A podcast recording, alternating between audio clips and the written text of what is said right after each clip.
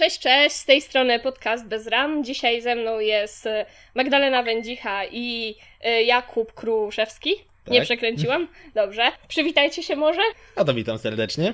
No, yy, więc tak, więc dzisiaj będziemy rozmawiać o ogólnie rozumianej popkulturze. Zahaczymy o różne tematy takie jak bajki, anime, filmy, seriale i książki.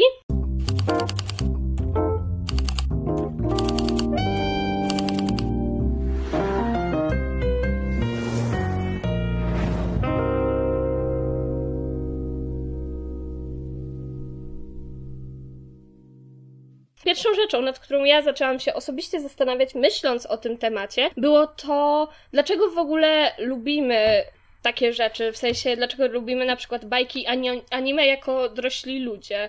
Ja na przykład bardzo lubię w nich piosenki i tak dalej i, i są dla mnie mega takie uświadamiające wiele rzeczy. Jeśli ja bym na to spojrzał na anime na przykład, jako formę sztuki, która w przeciwieństwie do filmu daje nam dużo więcej zdolności takich plastycznych do tworzenia rzeczy. To jest często niedoceniane, jeśli spojrzymy na film, animację jako coś czasami skojarzonego, że dla dzieci, jako tą bajkowość i poważny, naśladujący rzeczywistość dorosły film. Ale jeśli nie chcemy naśladować rzeczywistości, a poświęcić się bardziej na fikcję, tutaj animacja często wygrywa z filmami aktorskimi, ponieważ po pozwala na taką spójność, w której zarówno realne emocje i normalni ludzie wyglądają tak samo, nie są odcięci wizualnie chociażby, od tego świata rzeczy niesamowitych, magicznych, takiej czystej fikcji.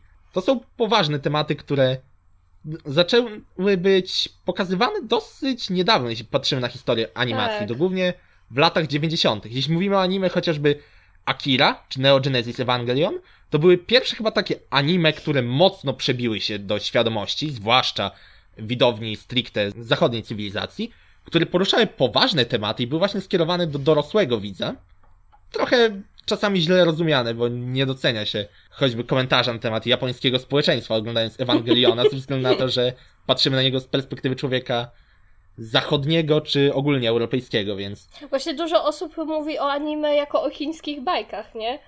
Że... No ja też... Że niby bajka, a... Ja też oglądam i mówię chińskie no. bajki, mongolskie kolor kolorowanki i jakby nie, nie traktuję tego poważnie. Jakby. Znaczy, no wiadomo, że tego się nie traktuje poważnie, ale ale niektórzy traktują i myślę, że to jest takie strasznie ograniczające. Japończycy tak traktują. To jest w ogóle ciekawe, że tak, w USA ludzie mają, w USA czy w Europie ludzie mają taki straszny, że nie, to jest bardzo poważny temat. Tutaj z tego anime uczy się więcej niż ty z tych twoich głupich telenoweli, mamo. Nie, nie krytykuj mnie. Ale jak, jak spojrzysz na Japonię, to dalej większość Japończyków olewa to. I nie, to nie jest tak, że mm. wszyscy oglądają, tylko mają takie Boże, dzieci i weeby nie wychodzące z domu. Czy to bardziej, weep, nie, weep to byłoby bardziej amerykańskie, to już bardziej takie nity, net, nie jak to się wymawia do końca, jestem beznadziejny z angielskiego. Dobrze. Tak. No. Tak, no jeżeli jeszcze chodzi o bajki, to wydaje mi się, że być może przyciągają nas z początku takie same rzeczy jak dzieci, że jest, jest to jakaś animacja, która przy okazji ze, ze względu na sentyment być może chcemy czasami właśnie obejrzeć coś lżejszego, po, po, czym się okazuje w trakcie filmu, czy serialu, czy coś takiego, że te bajki potrafią poruszać całkiem dorosłe tematy. Jak na przykład właśnie ten film Netflixa Wyprawa na Księżyc. Wydawałoby się z początku, że jest to po prostu film animowany dla dzieci, jednak e, porusza tematy żałoby, zmian w życiu i, i radzenia sobie z takimi trudnymi tematami, więc zarówno dzieci, jak i dorośli mogą bardzo skorzystać na oglądaniu nawet właśnie animacji, niekoniecznie właśnie polegając tylko i wyłącznie na filmach aktorskich. Właśnie to jest ciekawe, znaczy dwie myśli mi się nasunęły teraz. Jejku, jak tak pójdzie, to przegadamy tylko o bajkach, ale... Ten... A jeszcze mam jedno, no? że ten, że oprócz tego jeszcze jakby nie patrzeć, zawsze istniały także animacje y, jakieś dla dorosłych, no nikt mi nie powie raczej, Właśnie. że Wilk i Zając jest totalnie y, tylko i wyłącznie kierowany do dzieci. Mimo, że jako dziecko to oglądałam, to jednak dorośli mogli z tego wyciągnąć Założenie, że jak siedzisz i pilnujesz takiego Bobasa, który sobie ogląda, jak tam zając wesoło skacze, to też powinieneś móc się z czegoś zaśmiać, żebyś nie zgnił z nudu wychowując te dziecko i oglądając z nim te bajki. Dokładnie, dlatego chyba właśnie się nie bali dać wilkowi fajkę. No, to jeszcze wtedy to były inne czasy jakby. Jeśli spojrzymy na to, to chociażby Tom i Jerry we, wcześ, we wczesnych odcinkach, ze względu na to, że wtedy istniał taki archetyp ojca, który w amerykańskim domu wraca, rozsiada się w fotelu, otwiera gazety i odpala cygaro. Bardzo często widzimy chociażby Toma, który sięga i odpala sobie cygaro, czy nawet wygasza je od Jerego w niektórych momentach. Tak. Na, nasunęła mi się ta myśl o y, animacjach dla dorosłych, co już powiedzieliśmy. W sensie są też animacje, które są, czy tam nawet, no anime, no to bardziej dla odbiorców takich, no powiedzmy od gimnazjum wzwyż mi się wydaje, ale nawet animacje są niektóre kierowane właśnie bezpośrednio do dorosłych, takie jak no właśnie, jak wczoraj zresztą oglądałyśmy Hasbin Hotel chociażby. O, też, Kurczę, tak. to jest dla dorosłych zdecydowanie, no i dziecku Nowy- tego nie puścisz. Nowy Samurai Jack na przykład, piąty sezon. Też. Pierwsze cztery sezony były rzeczywiście taką metaforyczną, lekko oniryczną baśnią z takim aspektem dla dorosłych, które potrafiły być horrorowe. Pamiętam, mi jeden z większych lęków w dzieciństwie to był właśnie jeden z odcinków, w którym była pokazana rodzina, która okazała się kanibalistycznymi robotami. I dla mnie cały koncept oglądania jako człowiek, który miał z 8 lat, jak rodzina okazuje się być maszynami, naw- nawzajem zrywa sobie twarze i się zjada, mi to sprało mózg do tej pory. Jakby pamiętam, to jest dalej wyryta ta scena. Mimo, że minęło no te 12 lat od kiedy miałem te 8. I nagle teraz idzie już w momencie, kiedy Samurai Jack miał wznowienie, stwierdzili, że już kompletnie idą w to dla dorosłych, ponieważ ci widzowie zdążyli dorosnąć. Jakby nawet taki ośmioletni ja teraz już jest pełnoletni w tym momencie, więc może pójść jeszcze cięższe tematy. Zagubienia siebie, trudu odnalezienia się i wzięcia na konsekwencje za swoje czyny. I ogólnie myślę, że ciekawe jest, kiedy w bajkach takie coś jest poruszane, albo ogólnie w tematyce, tu już przechodząc na przykład do innej gałęzi popkultury, w książkach. O ile teraz przyzwyczailiśmy się trochę, myślę, do tego, że literatura tak zwana young adult jest skierowana w dużej mierze do ludzi, y, nie, nie, nie tylko skierowana do ludzi młodych, to domyślne, Jezu, za, zapętlam się. Omawia tematy, chociażby dystopijne, więc y, wszystkie jakieś więźnie labiryntu, igrzyska śmierci i tak dalej, omawiają pewnego rodzaju rzeczywistość dystopijną, to zapominamy o jednej z lepszych książek, czyli o Animorphs. To jest seria, która nie przeszła aż tak dużym echem w Polsce, mimo że w USA to był hit jeszcze z czasów świetności straganów szkolnych, gdzie co miesiąc wydawnictwo Scholastic wystawiało stragany z książkami w szkołach i można było za dwa dolce kupić sobie kolejny tom z takiej serializowanej książki. I Animorphs to był hit, jeden z największych.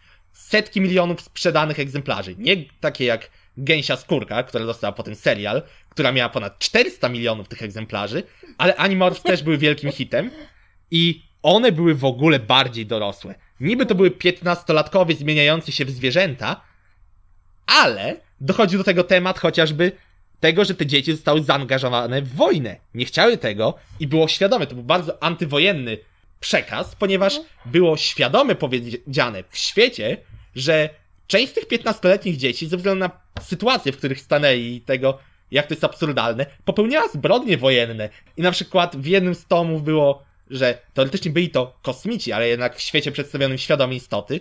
17 tysięcy niewinnych istot, które mogły stać się zagrożeniem, to byli Jerkowie, tak to by nazywali ci kosmici, oni byli takimi pasożytami. Przyczepiali się do ciebie i zaczynali tobą sterować. Więc 17 tysięcy takich jeszcze bezbronnych, nie mających żadnego wpływu, będącego tylko takim właściwie samoświadomym ślimakiem, zostało zamordowanych przez wyrzucenie do kosmicznej pustki przez jednego z bohaterów. Ojej. I potem reszta ocenia to, że człowieku dokonałeś zbrodni wojennej, to była czystka etniczna de facto Mhm. i to było komentowane, było bardzo mocno podkreślane i moim zdaniem to był ciekawy sposób tego, że pod przykrywką takiej młodzieżowej książki dla o no takim zabawnym temacie superbohaterskim przekazywano poważną wiadomość o ludziach, którzy zostali przesunięci do tego stopnia w swoim życiu, że są w stanie stawać się potworami. I myślę, że to jest jeden z takich plusów właśnie fikcji, żeby poruszać takie tematy, ponieważ kiedy częściowo je odrealnimy i kiedy postawimy siebie trochę dalej od nich, to dlaczego lubimy oglądać tą fikcję, kiedy oddalimy się od nich, popatrzymy na nie z perspektywy, dodamy tam kosmitów i tak dalej, Mhm. to wszystko przychodzi łatwiej, luźniej, a potem przypominasz sobie, że nie tylko, yy, po, ty- po, nie tylko o, o kosmitach ludzie potrafią podjąć decyzję, żeby pozbyć się 17 tysięcy z nich ze względu na przyczyny polityczne albo wojenne. Więc To Wa- trochę ułatwia. No właśnie, y, my wczoraj też o tym rozmawiałyśmy trochę, tak przygotowując się do podcastu, że właśnie zaczęłyśmy się zastanawiać, jakby y, na ile można pokazać dzieciom, że na przykład te bajki Andersena są takie bardzo idealizowane często, wiadomo, że w oryginale one... Czy braci Grimm. Braci. Grimm, no właśnie, o Andersena Grimm. też. No, Oba- oba. No, że te bajki, że te bajki są takie bardzo, y, bardzo y, w sensie zmienione tak, żeby były takie ugrzecznione i w ogóle, a właśnie rozmawiałyśmy, że na ile można na przykład pokazać dziecku, że jakaś matka obcina stopę, Kawałek stopy, pięty, kawałek dla, stopy, tak. pięty dla siostry kopciuszka, a drugiej palce. Tak. Żeby weszły w ten I właśnie, pantofelek. tak, i właśnie to była ta koncepcja, że może warto pokazać, y, może ty powiesz, bo ja nie ujmę tego tak samo jak ty. No rozmawiałam ostatnio właśnie z tatą o tym, e, że on jako dorosły e, uważa, że takie elementy są dosyć drastyczne i że niekoniecznie chciałby, żeby pokazywać tego swojemu małemu dziecku.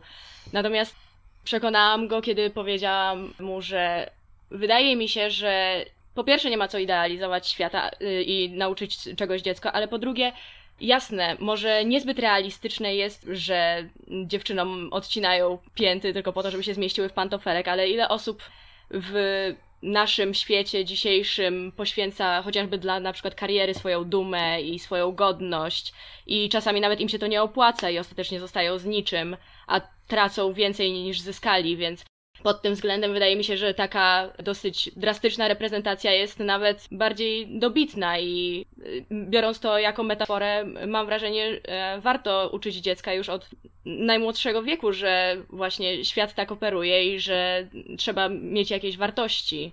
To można na przykład powiedzieć, kiedy spojrzymy na aspekt kulturowy, na przykład, jeśli mówimy o takim ugrzecznianiu, zmienianiu świata, udawaniu, że wszystko jest ładne, o takim procesie, który się nazywa bambinizacja. To jest omawianie e, całej jakby rzeczywistości, w tym sensie, że zwierzątka są bardzo miłe i urocze. Takie są pokazane w Bambi, że Mhm. wesoło hasają, są urocze.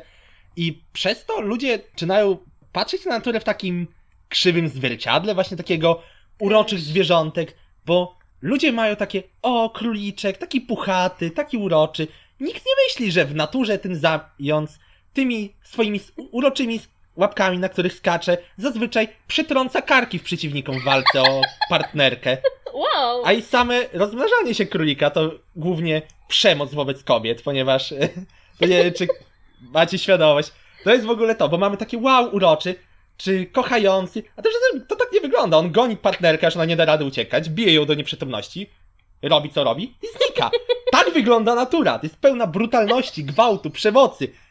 I ludzie mają taki wyidealizowany, wow, takie urocze, lepsi od ludzi. A tak naprawdę w sumie lud- z ludzi te zwierzęta czasami wychodzą w takich radykalnych, po- porąbanych sytuacjach. To jest zło. To często taki właśnie brak takiego ludzkiego panowania nad emocjami, gniewem, czy Mhm. wszystkim, co się dzieje. Więc jakby ludzie patrzą na naturę, jakby ona była grzeczna i to nie sama świadomość i ucywilizowanie czyniło z nas lepszych ludzi, a nie to właśnie ono sprawia, że stajemy wyżej nad tym brutalnym zwierzęcym światem, który czego nie dostrzegamy właśnie przez bambinizację i pokazywanie zwierzątek w filmach i serialach jako takie super urocze, kochane istoty.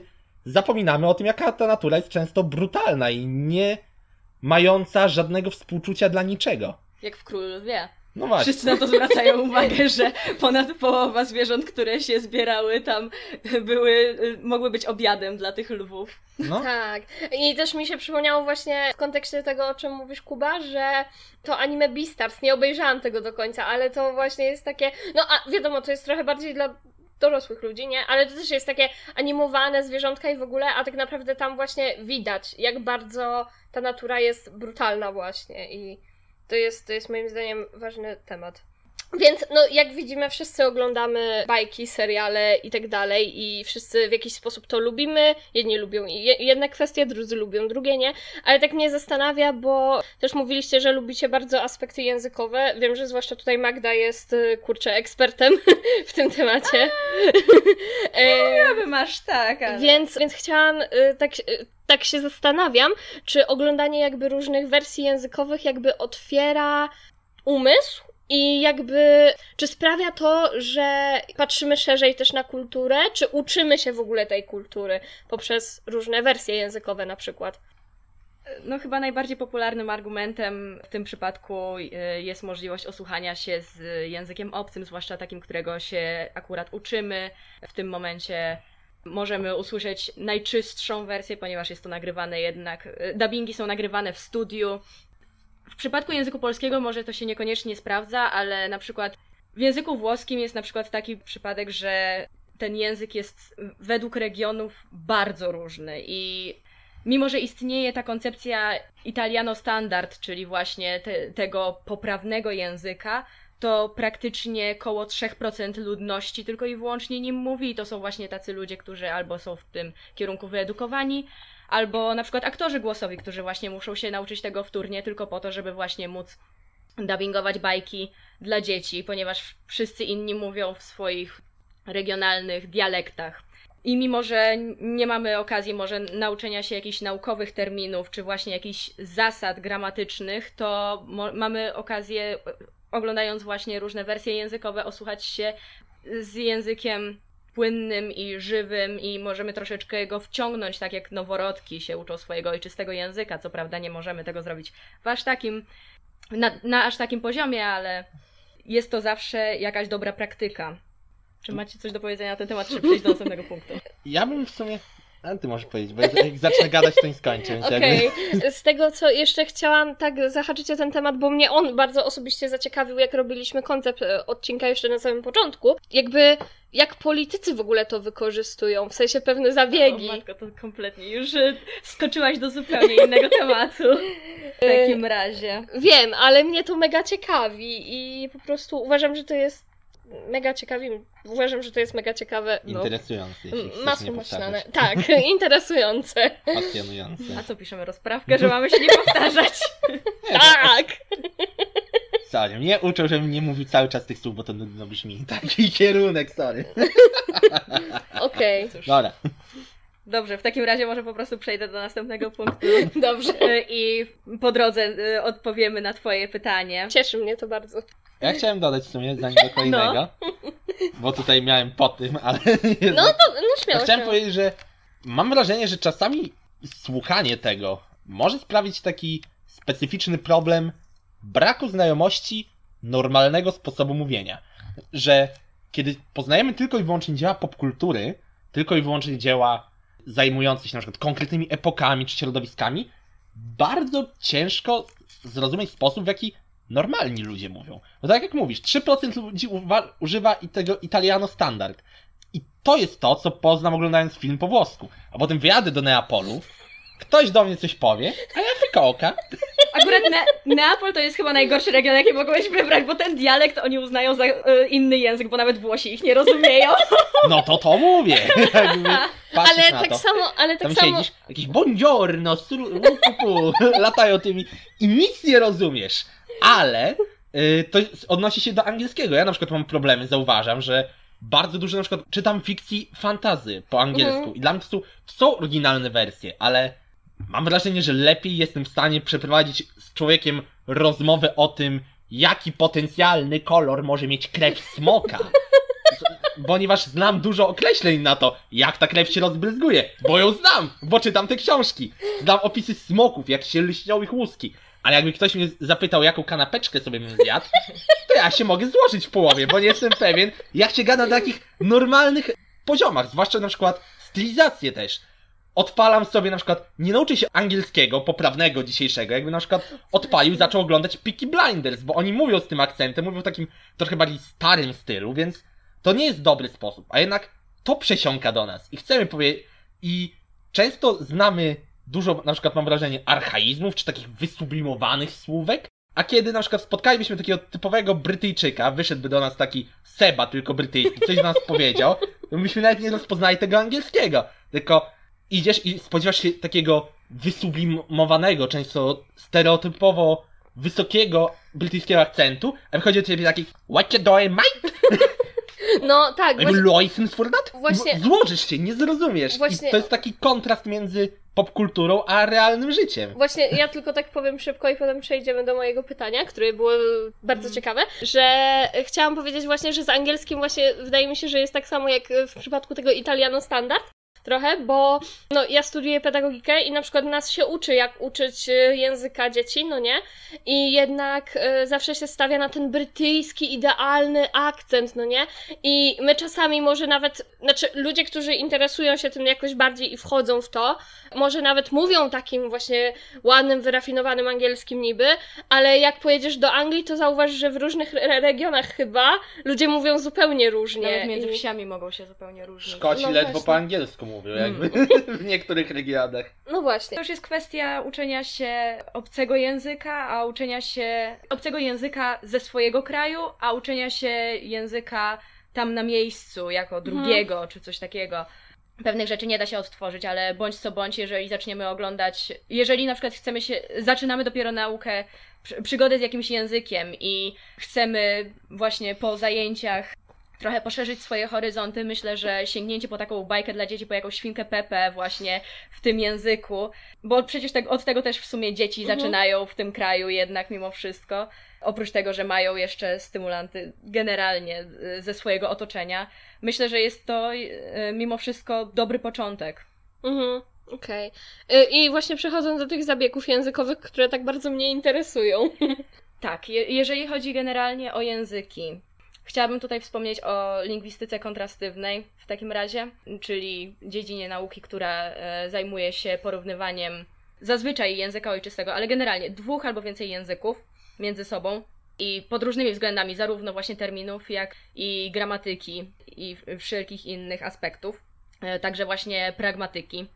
I myślę, że bardzo przydatnym narzędziem, którego mogą nas e, jakieś bajki nauczyć, między innymi, może być e, przypadek e, rzeczy nieprzetłumaczalnych, kiedy mamy do czynienia z ekwiwalencją, ponieważ ekwiwalencja może być pełna, częściowa albo zerowa. I teraz trik jest taki, że ekwiwalencja pełna istnieje tylko i wyłącznie w teorii, ponieważ w praktyce nigdy nie znajdziemy w dwóch językach dwóch terminów, które będą miały idealną ekwiwalencję. Co oznacza y, właśnie ta pełna ekwiwalencja, że te słowa użyte w każdym kontekście, w jakim mogą być użyte w tym języku, będą znaczyły dokładnie to samo, zostaną dokładnie tak samo przetłumaczone. To jest praktycznie niemożliwe, żeby dwa słowa dokładnie w każdym kontekście były, były idealnymi zamiennikami. I zazwyczaj mamy do czynienia z ekwiwalencją częściową, czyli właśnie kiedy można jedno słowo przetłumaczyć na kilka sposobów. Natomiast zerowa dotyczy rzeczy nieprzetłumaczalnych, tak jak u nas na przykład mamy bigos czy bar mleczny. Nie ma w ogóle żadnych ekwiwalentów po prostu na przykład w jednym czy w dwóch słowach w innym języku. Trzeba by było po prostu opowiedzieć o tym, y, żeby móc przekazać y, naszemu rozmówcy o co nam chodzi. I takie terminy z ekwiwalencji zerowej zazwyczaj wynikają po prostu właśnie z naszej tradycji, z naszej kultury narodu. I pod tym względem język można by powiedzieć, że jest właśnie reprezentacją właśnie zarówno naszej kultury i tradycji, ale także jest narzędziem do wyrażania siebie samego, swojego światopoglądu i właśnie pod tym względem na przykład biorąc pod uwagę właśnie jak bardzo skomplikowany jest język i na jakie różne sposoby można się wyrażać, mimo że właśnie nie zawsze jest to oczywiste, możemy na przykład właśnie wspomnieć w ramach ciekawostki o inkluzywusie i ekskluzywusie. Kiedy chodzi o pierwszą osobę liczby mnogiej, i tego właśnie często używają politycy w swoich zabiegach, ponieważ inkluzywus to jest kiedy ktoś używa pierwszej osoby liczby mnogiej i siebie także uwzględnia w tej grupie my. Natomiast ekskluzywus to jest kiedy mówi my, ale tak naprawdę chodzi mu o ludzi, do których mówi, a sam siebie y, z tego, do tego nie zalicza.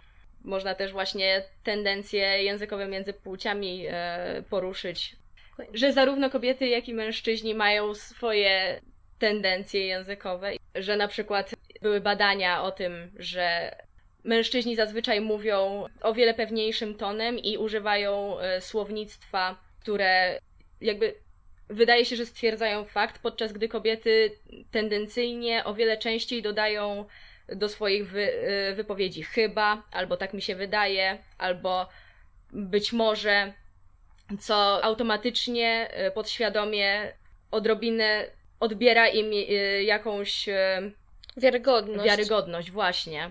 To tylko udowadnia po prostu, że język jest mm, skomplikowaną kwestią, którą mam wrażenie najlepiej jest ugryźć w wersji praktycznej, na co pozwalają nam na przykład właśnie dubbingi.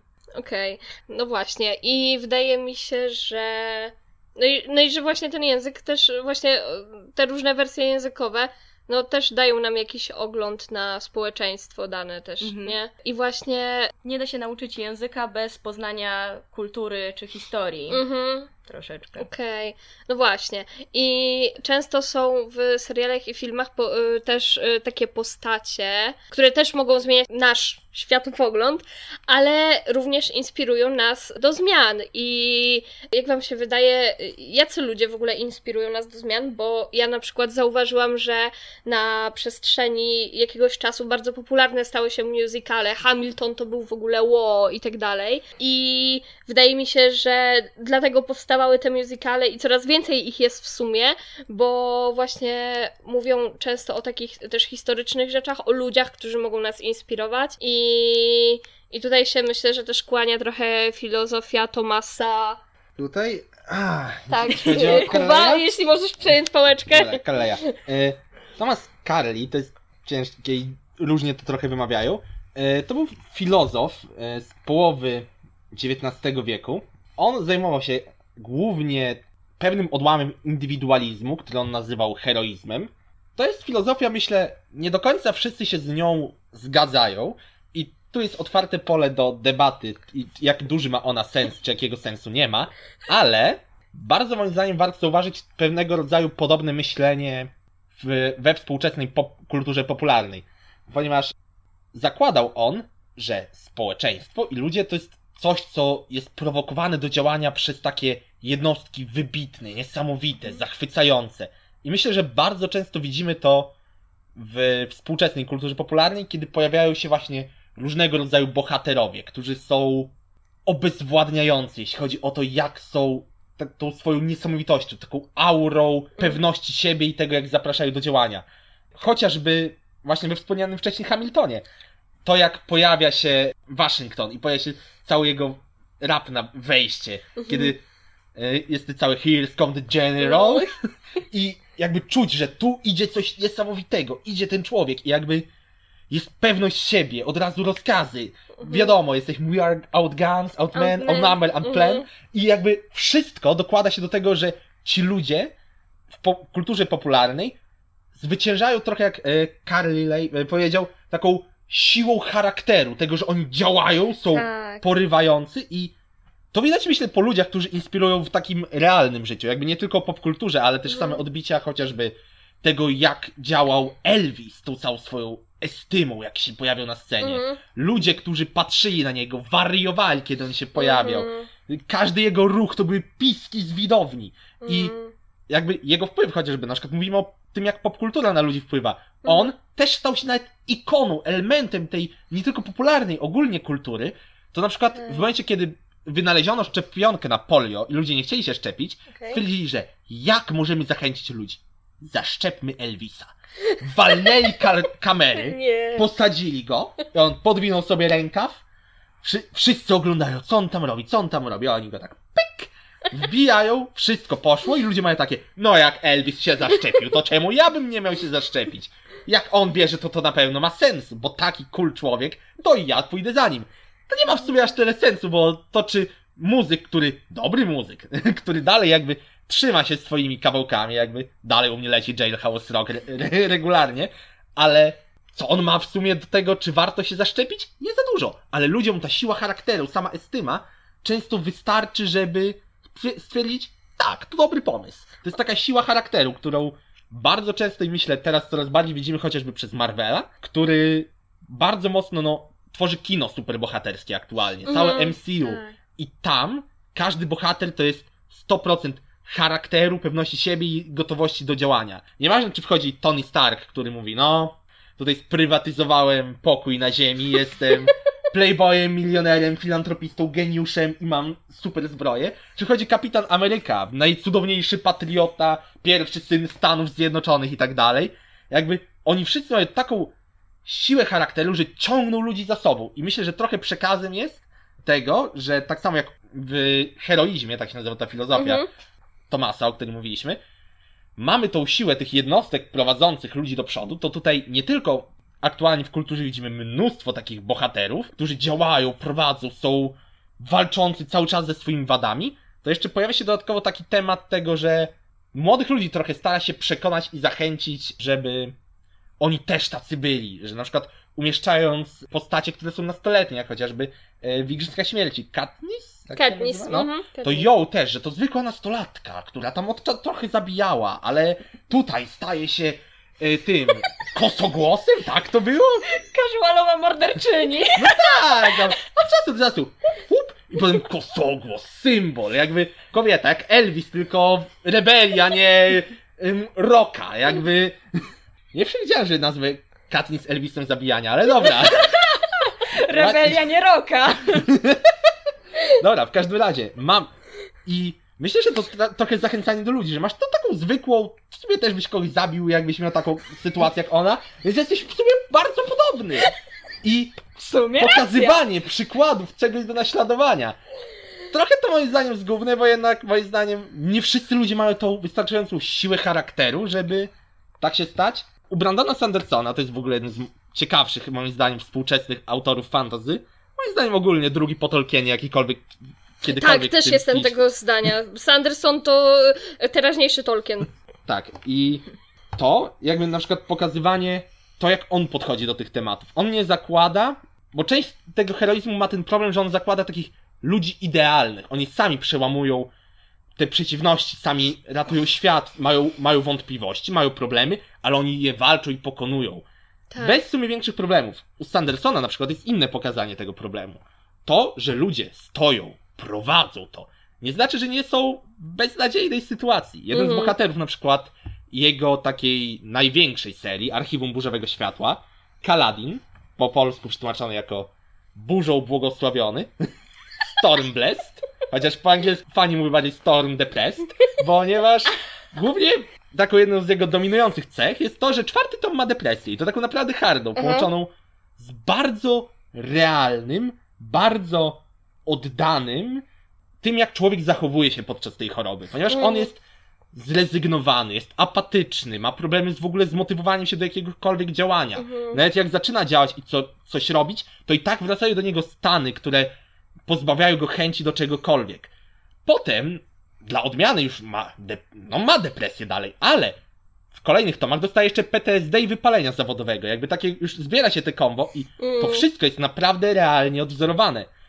E, Autor skupia się na tym, żeby pokazać, że ci bohaterowie nie mają łatwego życia. To nie jest tak, że po prostu podnosisz magiczny miecz i stajesz się bohaterem. Rzeczywiście, część z nich podnosi magiczne miecze, ale to nie sprawia, że nagle znika ich alkoholizm i depresja. Oni po prostu Mm. dalej się z tym męczą. Są niesamowici, są chwaleni prawie jak bogowie, a jednocześnie wewnątrz czują się jak najniższego sortu beznadziejny człowiek niezdolny do zrobienia czegokolwiek. I nieważne jakie mają sukcesy, choroba zmusza ich do tego, żeby oni z tym walczyli. W ogóle, tutaj taki duży spoiler alert. Jak ktoś nie lubi spoilerów y, i y, a lubi Sandersona, to niech nie słucha na razie. W czwartym tomie, Przeskoczy do tego i tego czasu, który Właśnie. jest teraz na ekranie. w czwartym tomie dochodzi nawet do tego, że Kaladin jest tak w swojej depresji, że wymyśla terapię, której jeszcze nie ma w tym świecie. To jest dopiero nowe. Ale on Wow. sam dochodzi do tego, że Mega. do tej pory szaleńców, wszystkich, nazywali ich po prostu szalonymi i trzymano w izolacji od ludzi. On, widząc, że jemu pomaga na chociażby rozmowa, przedyskutowywanie problemów i wychodzenie z tego, zbiera część tych szaleńców i zaczyna tworzyć klinikę psychologiczną i rozwijać, zaczyna prowadzić badania razem ze swoim ojcem chirurgiem, gdzie rozwija badania psychiatryczne. I to jest w ogóle ciekawe, bo nie tylko widzimy ludzi, którzy działają i mamy pokazanie w świecie fantazy terapii psychiatrą, mamy też w ogóle po, podejście do tego, jak psychiatra się rodzi, jak rodzi się ta nauka, na zasadzie jak każda nauka, medycyna, na podstawie takich pewnych domyśleń i nie do końca rozumienia, dlaczego coś się dzieje, ale patrzenia na to, że to rzeczywiście jakoś działa. I moim zdaniem to jest ciekawe nawiązanie i pokazanie tych problemów. Tu koniec spoilerów, e, a Tak. tu możesz znowu ich wrócić. Do- Tu będzie oznaczone. Dobra. Dobra, więc ci bohaterowie naprawdę mają ciężko, ale radzą sobie z tym dużo bardziej jak normalny człowiek. Nie po prostu mówiąc, o, teraz nie mam problemów, tylko cierpiąc i walcząc codziennie przez, no już w sumie ponad 2 miliony słów, jakie to mają. To jest 5 tysięcy stron. I tam dalej tylko jedna osoba jest w miarę stabilna psychicznie.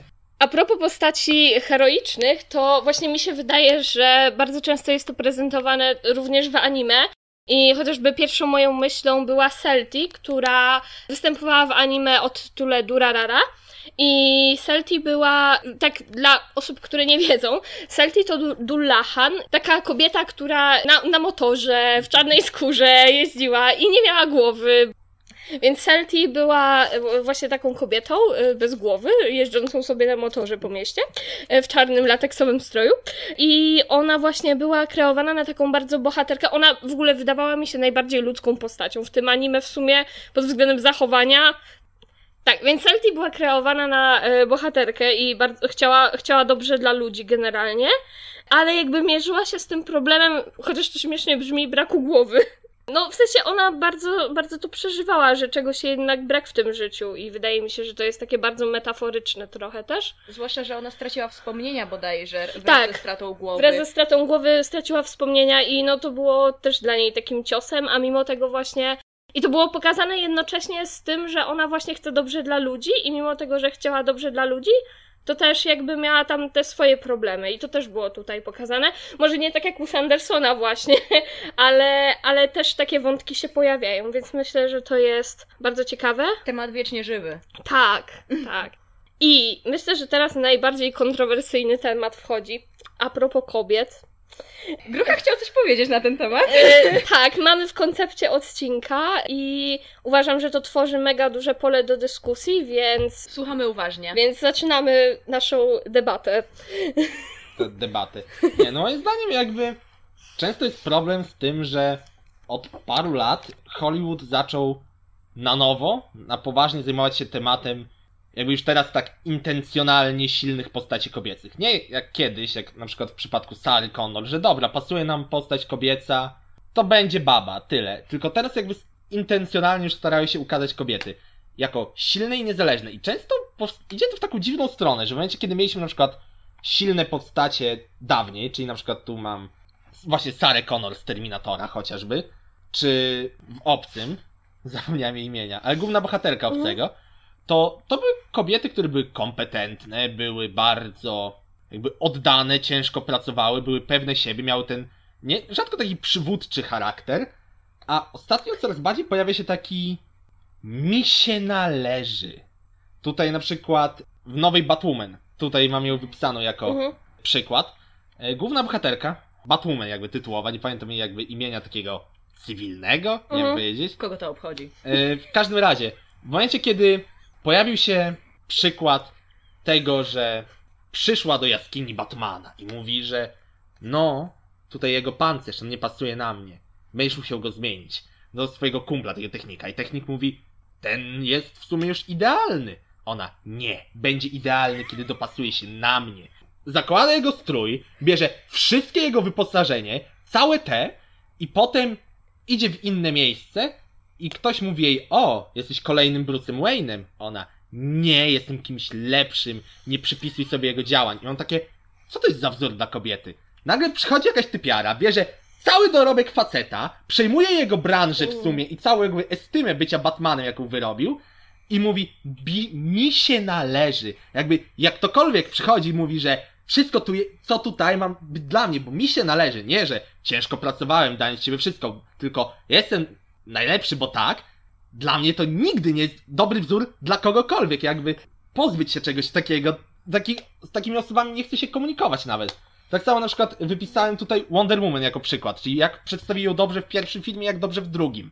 W pierwszym filmie jest pokazane, że ona, żeby osiągnąć to, do czego doszła, ciężko pracowała. Mamy takie, takie montaże, gdzie ona ciężko trenowała, że była na początku Mm. słaba, ale przez lata treningu doszło do tego, że staje się rzeczywiście tak, y, jakby tak niesamowita w tej walce, tak szybka, zwinna, jakby ogarnięta. I tu jest dobry przykład takiego wzorca.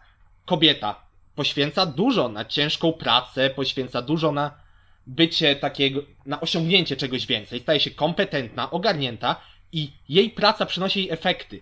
W momencie, kiedy przychodzi drugi film, nagle pojawiło się takie bardziej nastawienie na to, że to jest silna postać kobieca, będąca cudowna w swojej kobiecości i nagle okazuje się, że ona nie musiała ciężko pracować.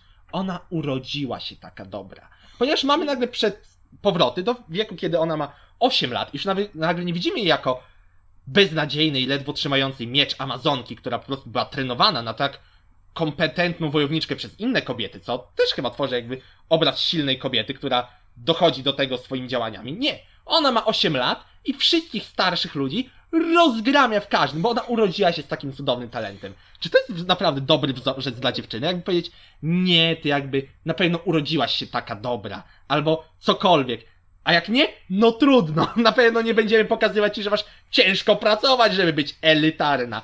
Jakby tak samo, nie wiem, Mulan, animowana Mulan, z- zostaje wojownikiem, żeby bronić swojego schorowanego ojca, więc mamy już pokazanie, że no dbajcie o rodzinę, jakby to jest przekaz dobry. Potem idzie do wojska. Czy ona była słaba? Nie. Kiedy mamy pierwszy montaż w trakcie z, e, Zrobię z was mężczyzn, dostaje łomot w każdej jednej sytuacji. Tak. Nie, w jednej nie dostaje, bo robi obrót, bo dostaje świerszcze chyba pod koszulę i wywala niechcący dla e, Czena w szczękę. To było jedyne, kiedy nie dostała łomotu. Ale mamy przez ten montaż pokazane, że ona trenuje, trenuje, trenuje, daje siebie wszystko.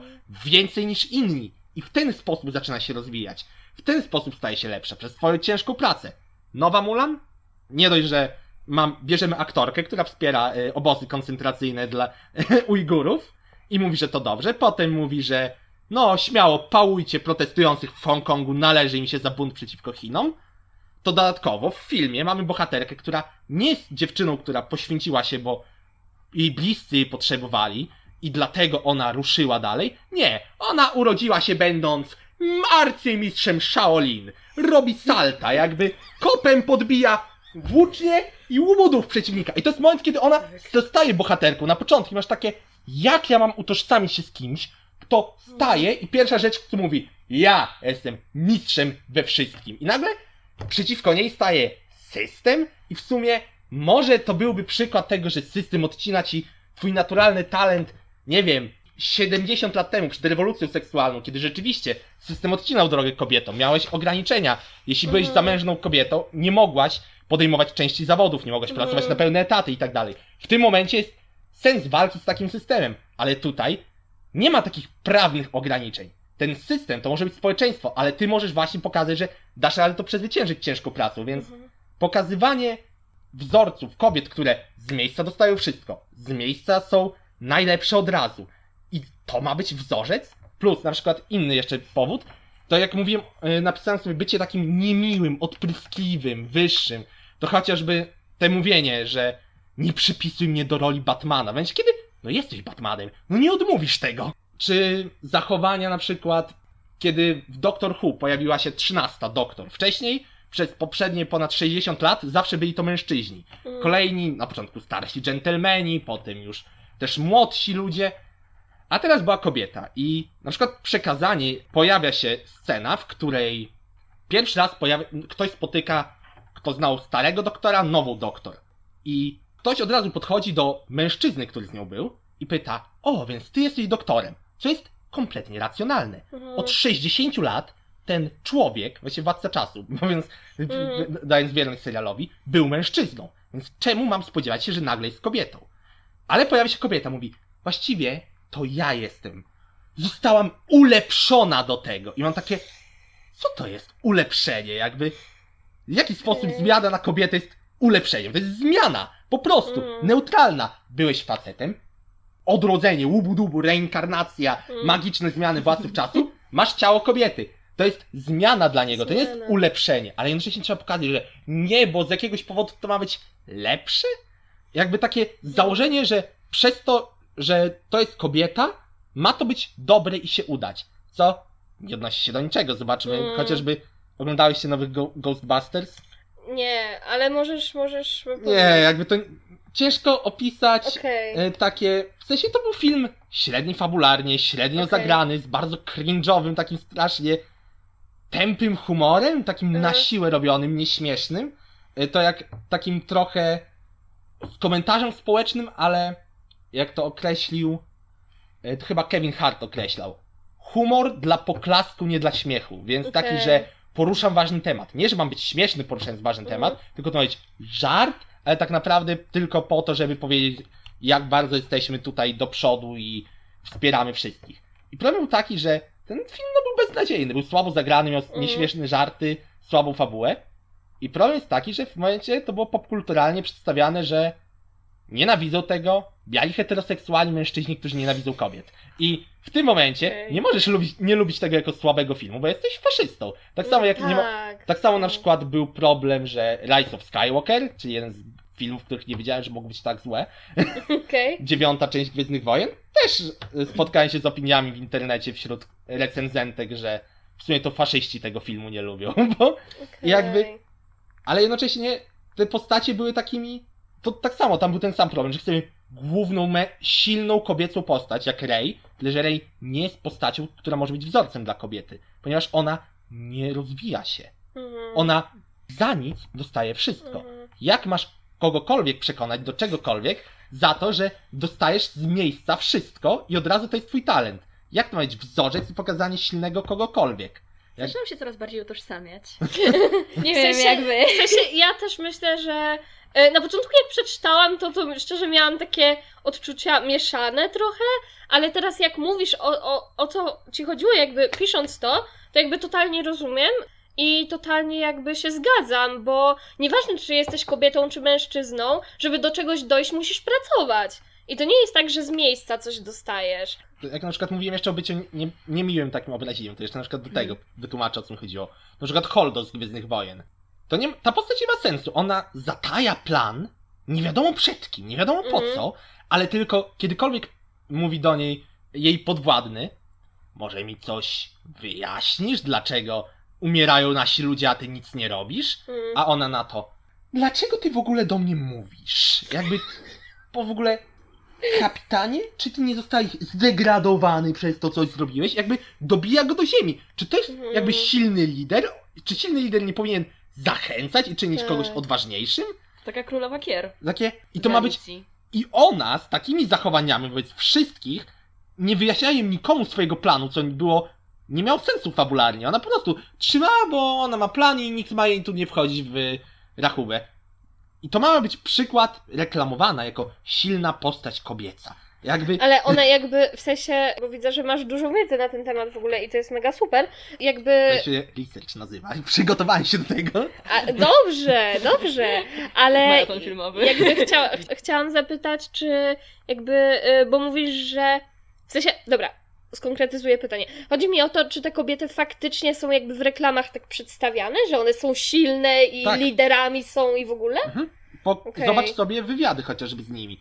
Że to jest takie, tak, tutaj wreszcie mamy czas, że to kobieta rządzi rebelią. To jest Aha. o Holdo. Batwoman y, mówiąca wprost, że wreszcie czas przyszedł, żeby była bohaterka i tak dalej. W ten sposób to jest marketingowane, a Mhm. jednocześnie nie Co innego dostajesz wzor- w serialu. Dostajesz Tak. inny wzorzec. Bo na Dostajesz, przykład no. a propos na przykład niemiłych postaci. Moim przykładem było, nie mam, nie zapomniałem imienia, ale główna bohaterka Sex Education. E, Okej. To jest też jeden z lepszych, ciekawszych seriali. Okej. Dobry w ogóle między innymi dlatego, że ma, przełamuje stereotypy i nie robi czegoś takiego, że tworzy postacie, które są bardziej archetypami niż postaciami. Czyli na przykład mamy przyjaciela, który jest czarny i w prawie wszystkich serialach, jak pojawia się taka postać, to ona jest wymówką, żeby poruszyć temat rasizmu i tak dalej. Tu też on się pojawia. Ale to nie jest jakby powód, żeby ona tu była, że można było dać Rozumiem. ten komentarz. On po prostu jest. Taki był aktor i dlatego on jest nim.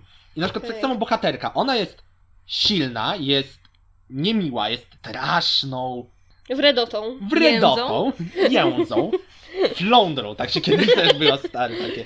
Tak. Ale taką flądrą jest, wredną i jest pokazane. I ona też jest taka niemiła. I można by powiedzieć, że to też jest trochę negatywny przykład postaci, Mhm. ale ona jest negatywna z powodu, bo ona boi się trochę ludzi. Ona jest pokazana, że ona jest biedna, parę tygodni od trafienia na ulicę, więc Mhm. dla niej bycie niemiłym to nie jest po prostu jestem niemiła, bo jestem lepsza od ludzi, jak to czasami pojawia się w tych Mhm. negatywnych przykładach, o których mówiłem, tylko dla niej to jest stosunkowo mechanizm obronny tego, żeby ludzie nie Mhm. zbliżali się za bardzo, bo nie chce być ocena- oceniana za to, że jest e, sierotą, która właściwie prawie ląduje na ulicy. Więc to jest na przykład też ciekawe pokazanie tego, że to bycie taką wredotą, potrafi być jakby dodać głębi postaci, ale nie.